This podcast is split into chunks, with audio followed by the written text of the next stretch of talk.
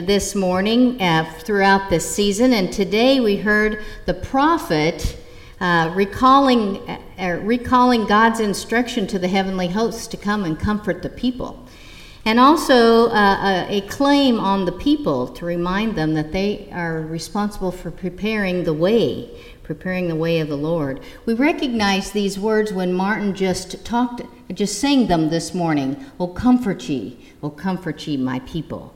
And we also recognize them in the Advent reading that, that I think Ben shared with us this morning. Mark also reminisces these words in his opening verses. He actually opens the entire gospel with these wonderful words from Isaiah. So I'm going to read from Mark this morning, chapter 1, verses 1 through 8. Listen now for what the evangelist has to say to us. The beginning of the good news of Jesus Christ, the Son of God as it is written in the prophet Isaiah See, I am sending my messenger ahead of you, who will prepare your way. The voice of the one crying out in the wilderness Prepare the way of the Lord, make his path straight. John, the baptizer, appeared in the wilderness proclaiming a baptism of repentance for the forgiveness of sins and people from the whole Judean countryside and all the people of Jerusalem were going out to him and were baptized by him in the river Jordan, confessing their sins. Now, John was clothed with camel's hair, with a leather belt around his waist, and he ate locusts and wild honey. He proclaimed, The one who is more powerful than I am coming after me. I am not worthy to stoop down and untie the thong of his sandal. I have baptized you with water, but he will baptize you with the Holy Spirit. This is the word of God for the people of God. Thanks be to God.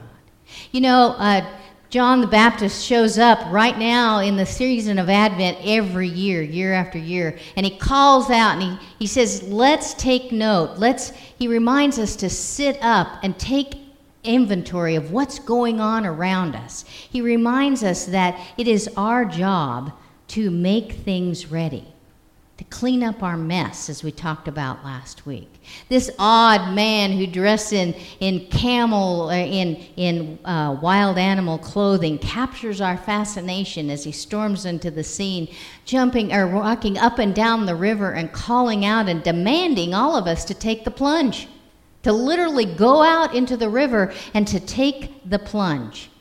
He's a man of words. He's not a man of ears. He doesn't sit. He doesn't want to know why we can't get off our, our pedestal. He doesn't want to know why we have all these obstacles in front of us. Instead, he is calling us, calling us into action. It's an urgent message for us.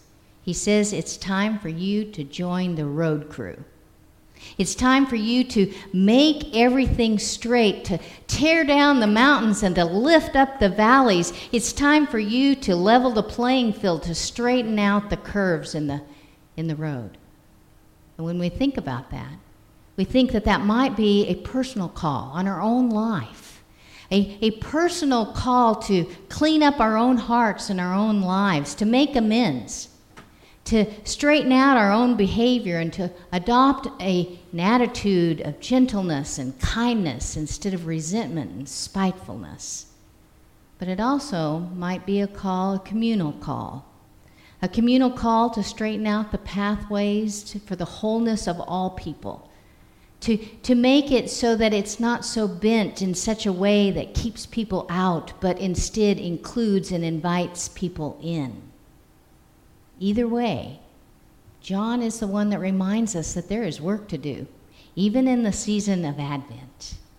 John invites us to partner in preparing the way for that company that we anticipate in the birth of the Jesus Christ. And he, he asks us to be contributors in these conversations of hope around us. So I began to think this week where do we start? How do we do that? Especially in this season where it seems like there's more limitations than there are opportunities. And so I believe that we have to start with prayer. Not because that's, there's nothing else we can do, but because everything about worship is always starts with prayer. In prayer, we listen for what God is telling us. We listen in the silence to what Jesus is telling us where the hills are. Where are the mountains? Where are the obstacles? What is it that we are asking God to help us make low? Perhaps in our prayer time, we, we lean in and ask God to move the pandemic out of the way so that we can continue to make a difference in the world. Maybe in our prayer time, we ask God to move the divisions out of the way so that we can become a people of one heart, if not a people of one mind, because God did not design us that way. Maybe in our prayer, we ask God to move the barriers to mental health so that those who so desperately need um, care during this time of isolation are able to get it. So our time has come, friends, that we that we gather around prayer, not because we're helpless, but because we know and we believe in the power of prayer. This congregation, as much as any congregation I have ever met, knows and believes in the power of prayer. Jim Henderson shared that with me just recently. It was the power of prayer that got him through some tough times with his back surgery.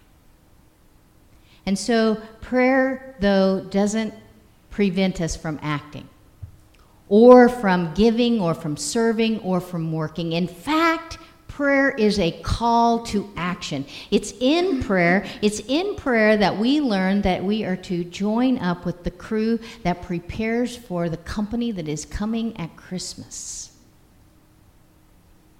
And in when we are called to action, there are some things that we can do.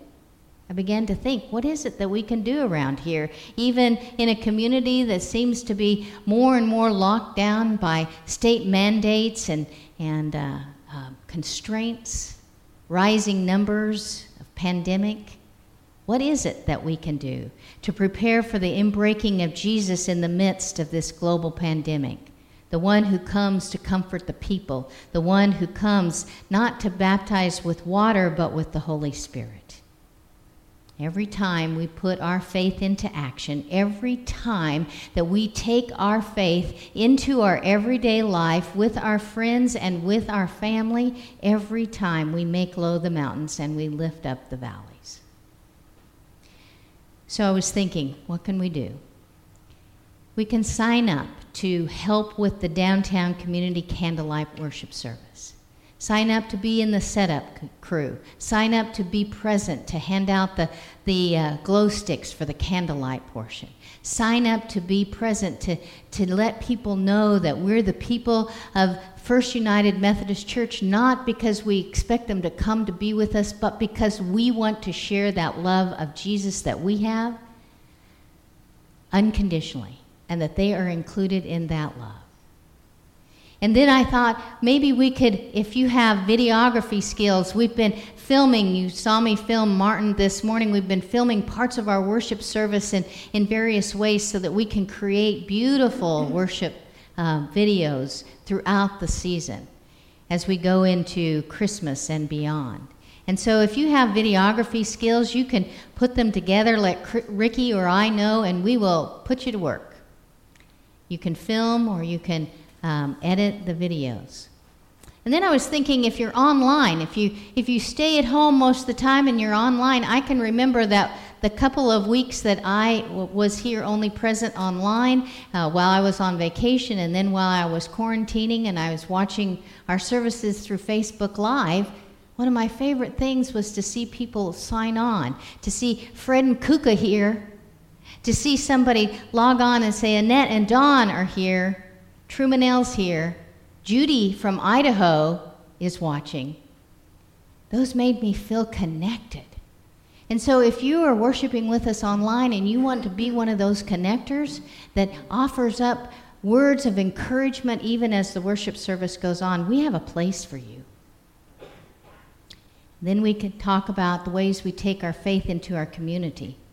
We lit the candle of faith this morning, and, and so I thought about how is it that we serve out our faith in living witness? And there were some things that came to mind. Recently, I learned that the vending machines at the hospital are not getting filled. And so that means that every healthcare worker needs to provide for them, their, themselves. They don't have a place to go get a bottle of water or a snack on their long, um, on their, on their long shifts. So I wonder if maybe you could get a group of friends to put a snack basket together or, or take a, a, a case of bottled water for our healthcare workers. Or maybe, maybe you want to put your faith at work to ring the bell for the Salvation Army so that people won't go hungry throughout the year and they'll, they'll have services that help them recover from all kinds of things throughout the year. Or maybe you want to put your, put your, uh, your faith to work by making a donation to the United Way, to commit to vital services for people in our community who struggle and are filled with anguish. Services that that take care of our children, services that take care of our elderly. Perhaps you want to volunteer at WARM or at the mobile food pantry or to deliver meals on wheels. In light of our Advent candle that was lit this morning, we are reminded that our prayers, our prayers, are not only for us in this sanctuary or those of us who worship with us online, but they are literally the prayers that that take our faith out into the streets beyond the walls of this church. They take us into the world and provide hope. Hope where there may not be hope. And so when we hear that wild man who dresses in strange animal print and eats bugs and wild honey, calling us to make, prepare the way of the Lord, to lower the mountains and to lift up the valleys, we're reminded that it is our job to prepare for the company that is coming at Christmas, the Christ child. So let's get to work. Jesus is coming. Amen.